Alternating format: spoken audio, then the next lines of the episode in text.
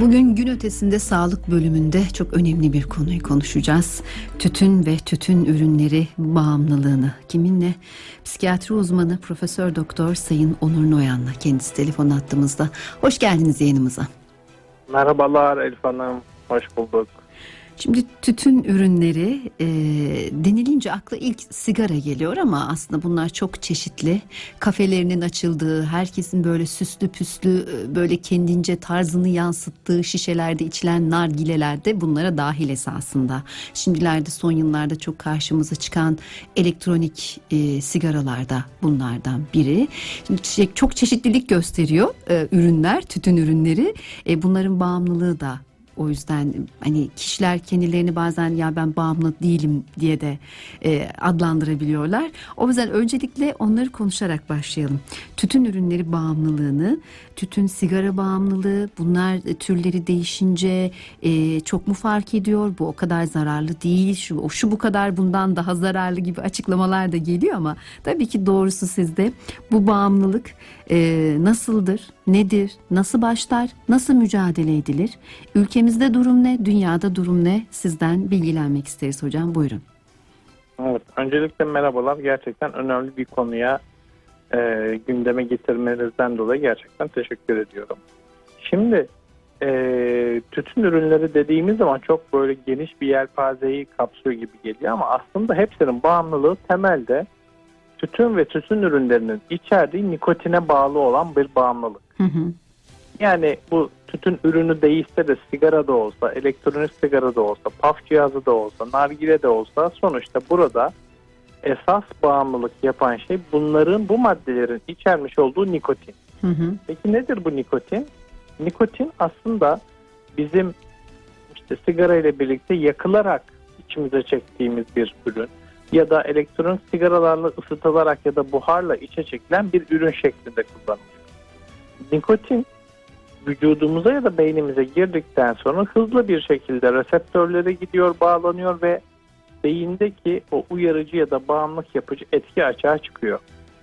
Ve bir süre sonra o ilk denemeden sonraki süreçte eşlik eden bu tekrar tekrar kullanımlar beynin e, bu ödül merkezinin nikotinle aşırı uyarılmasına alışmasına sebep oluyor ve bir süre sonra kişi bu nikotin olmadan e, hiçbir işini yapamaz hale gelmeye başlıyor. İşte her şeyden sonra ya şu bir sigaramı içeyim diyor ama aslında bunun altında yatan şey beynin nikotin ihtiyacı oluyor. Yani burada bağımlılık yapıcı ürün aslında bu maddelerin içerdikleri nikotin. Her ne kadar çok farklı şekilde de olsalar sonuçta etki eden o nörotransmitter ya da hormon dediğimiz ya da madde dediğimiz şey beyindeki ödül merkezini uyarmakta. Peki bağımlılık nasıl bir hastalık? Buradan ilerleyecek ya da yola çıkacak olursak. Hı hı. Bağımlılık beynin ödül merkezini bozan kronik tekrarlayıcı bir beyin hastalığı. Bunu her radyo programında sizlerle yaptığımız görüşmelerde tekrarlıyoruz. Bunun bilinmesi çok önemli gerçekten. Bağımlılık bir irade bozukluğu, kişilik bozukluğu, ahlaki zayıflık, kişinin kendini kontrol edememesi gibi bir durum değil. Bağımlılık bir hastalık. Beyin hastalığı. Burada da beyinde bozulan ödül merkezinin önemli olduğunu hatırlatmak isterim. Ve bir süre sonra artık bu nikotin beyine öyle bir alışkanlık haline getiriyor ki nikotin olmadığında beyin hücreleri nikotin istemeye başlıyor. Nikotin yoksunluk bulguları ortaya çıkıyor.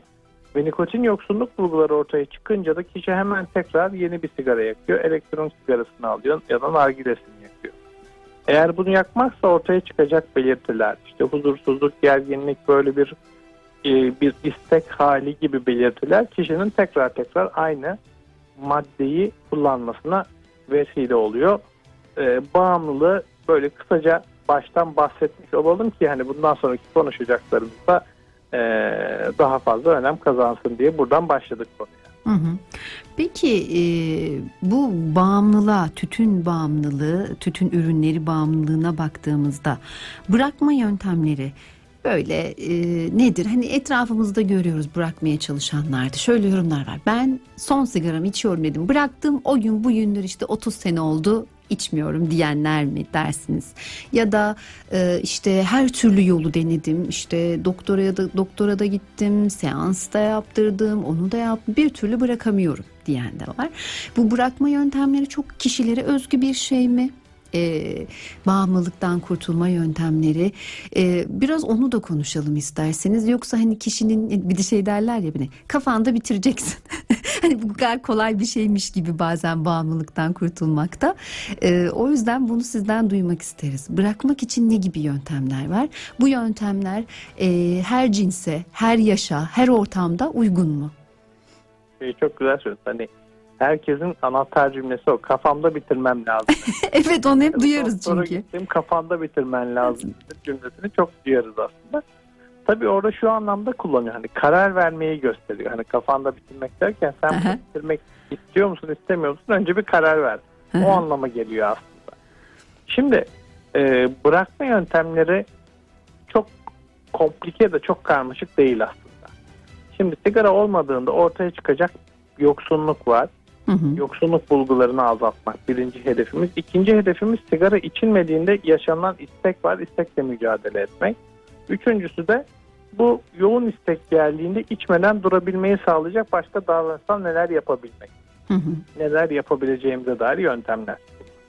Şimdi e, dediniz işte bazıları 5 kere bıraktı, 6 kere başladı. Bazıları işte bir kere dedi son sigaram bıraktı. Burada aslında her bireyin kendi biyolojik metabolizması yatıyor altında. Bu da şu. Yani sigarayı kendi kendine bırakanların e, nikotin metabolizmaları, vücutlarının nikotini metabolize etmeleri diğer bireylere göre çok daha yavaş oluyor ve bu kişiler daha az yoksunluk bulgusu ortaya çıkarttıkları için daha rahat bırakabiliyorlar. Cansı oldukları bir nokta. Yani hani Hı hı. her bireyin kendi kararlılığı aslında burada etken değil.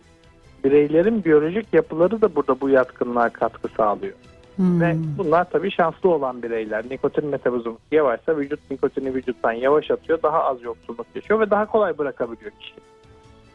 Ama diğer metabolizması hızlı, hızlı olanların ise nikotin yoksunluğu çok daha hızlı ortaya çıkıyor. Kişi bununla baş edemiyor ve hemen tekrar o istekle baş edemediği için tekrar kullanıyor. O zaman sadece karar vermek değil alttaki biyolojik yapı da çok önemli. Yatkınlık, bırakmayı yatkınlık, nikotin metabolizmasının süreci de çok önemli. Ve bu bağlamda da kararın yanında biyolojik metabolizmalarında ya da biyolojik değerlendirmelerinde tam olarak yapılması gerekiyor bırakmak için. Hı hı. Şimdi biyolojik tarafı bir kenara bıraktık dedik yoksunluk bulgularını azaltmamız lazım. Yoksunluk bulgularını biz azaltmak için nikotin ürünleri kullanıyoruz. Yani sigara ya da e-sigaraların içerisinde var olan nikotini biz ölçülü, kontrollü bir şekilde hastaya vererek bunu yoksunluğunu azaltmaya çalışıyoruz. Burada nikotin replasman dediğimiz, nikotin bantları, sakızları Hı hı. e, ya da fısfısları dediğimiz çeşitli ürünler var. Ama bunlar doktor kontrolünde kullanılması gereken ürünler. Çünkü herkesin kendi kullandığı sigara miktarına göre e, yaşayabileceği olası yoksunluk belirtilerini giderecek ilaç dozunda verdiğimiz maddeler ya da ilaçlar. Birincisi bu. İkincisi isteği azaltan beyindeki ödül mekanizmasına ve beyindeki reseptörlere bağlanan ilaçlarımız var. Bir iki tane ilacımız var. Bunları kullanıyoruz. Bir tanesi son zamanlarda ülkemizde yok çok fazla. İlacın genel üretimiyle ilgili bir sorun olduğundan dolayı ama Hı hı. diğer ilacımız var. Bu da beynin ödül merkezini uyarıyor. Kişinin ödül merkezinin daha çabuk uyarılması sayesinde daha az istek yaşamasını sağlıyor. Bu da ilaç tarafı. Diğer tarafı da şu. Psikoterapiyle birlikte biz bireylerin sigarayı bırakırken nerede zorlanacaklarına dair bir plan yapmalarını istiyoruz. Bu planı terapistle birlikte yapıyoruz. Ne yapıyoruz burada? İstek ne zaman daha çok olur? Eşleşen davranışlar var mı? Daha çok ne zaman sigara kullanmayı arzular? İşte yemekten sonra, yemekten önce, akşam eve gidince, yolda, sokakta neredeyse bu davranış paternlerine göre her bireyin kendi baş etme mekanizmasını biraz daha kolaylaştıracak önerilerde bulunuyoruz. İşte diyoruz ki eğer yemekten sonra çayla birlikte sen sigara içmek istiyorsan yemekten sonra çay içme. Çünkü bu sana sigarayı hatırlatacak. Bundan uzak dur biraz. İşte her kahve içtiğinde sigarayı hatırlatıyorsa o anki kahveyi daha farklı bir şekilde iç. İşte sıcak içiyorsa soğuk iç. e, sade içiyorsa şekerli iç, kahve içiyorsa ıhlamur iç, çay iç ya da Hı hı. her neyse bunu değiştirmek ve o eşleşen sigarayı hatırlatıcılardan biraz uzak kalmayı sağlıyor. Diğeri kişinin motivasyonu değişebilir zaman zaman. Ya ben bunu bırakamıyorum çok işte böyle baş edemiyorum bununla gibi motivasyon düşüklüğü yaşadığında terapistle birlikte bu sürecin normal olduğu zaman zaman moral bozukluğu, motivasyon eksikliği yaşayabileceği ve bununla mücadele etmesi için de biraz beklemesi gerektiğini bireye hatırlatmamız ve üstünde durmamız gerekiyor. Bunlar tabii hem medikal hem de davranışsal yöntemler dediğimiz terapi yöntemleriyle seyreden bir tedavi süreci oluyor. Bırakma sürecinde mutlaka bir tıbbi destek alınmalı ve tıbbi destek mutlaka sık aralıklarla alınmalı. İşte iki ayda bir doktora giderek sigarayı bırakmak çok mümkün değil. Hı hı. Biraz daha sık gitmek gerekecek. Kişinin orada kendi kendine baş etmesine değil, biz orada kişinin bir rehber eşliğinde bunu bırakmasını sağlamamız gerekiyor. Yalnız Evet, bırak- olmadığını hissedecek yani. Yalnız olmadığını hissetmek, kendine güvene arttırmak mümkün olduğu kadar. Hı hı. Peki tamam şimdi bırakmayı konuştuk zamanımız da azaldı da hiç başlamamak sanki en iyisi. Hiç başlamamak için ne yapılmalı? Hiç başlamamak için ne yapılmalı? Ee, dediğiniz gibi bırakmanın en kolay yolu hiç başlamamak. Hiç başlamamak için şunu yapılmalı. Öncelikle ergenler burada risk altında. Ergenlerin şunu bilmeleri lazım. İradeyle başlayan bir süreç bu. Ama irade sürecinin sonunda biyolojik bir hastalığa dönüşüyor bu. Hı hı. Yani hiçbir zaman için bu böyle ben irademle başlarım, irademle bitiririm şeklinde olmuyor ve hiçbir birey bağımlı olmak için başlamıyor sigara kullanmaya. Herkes ya ben bunu nasıl olsa kontrol edebilirim diye başlıyor ve bir noktadan sonra artık kontrol edemez bir noktaya geliyor. Farkında olmak, olası bağımlılık riskinin farkında olmak buna önlem içinde sağlıklı bir yaşamı hayat felsefesi haline getirmek ve sigaradan uzak durmanın birincil olarak felsefe haline getirilmesi lazım birey için. Özellikle ergenler için bu son zamanlarda popüler olan e-sigaralar, puff cihazları çok büyük risk teşkil ediyor. Hı hı. Çünkü artık ergenler şöyle demeye başlıyor. Ya ben nasıl olsa sigara içmiyorum, puff içiyorum ya da işte e-sigara içiyorum. Bunlar bağımlılık yapmıyormuş gibi bir yanlış algıya kapılıyorlar. Bu program aracılığıyla bunu hatırlatmak isterim. İşte bunların şekilli görünümleri, aromatik kokulu olanları, çok şirin gözüken cihazlarla satılıyor olmaları bunları masum kılmıyor maalesef. Hı hı. En az sigara kadar zararlı olan maddeler ve bağımlılığa geçişi hızlandırıyor bu maddeler. Çünkü zararlı algısı yaratmıyor insanda ve Evet. e, bırakma e, gereği de hissetmemiş oluyor. Özellikle gençlerimiz bunu ellerine aldıklarında çok önemli e, bilgilerdi paylaştıklarınız Sayın Hocam. Ama işte dediğiniz gibi bırakmanın en güzel yolu hiç başlamamak belki diye de başlamamak. sohbetimizi bitirmiş olalım. Çok teşekkürler. Psikiyatri uzmanı Profesör Doktor Sayın Onur Noyan'la tütün bağımlılığını konuştuk bugün.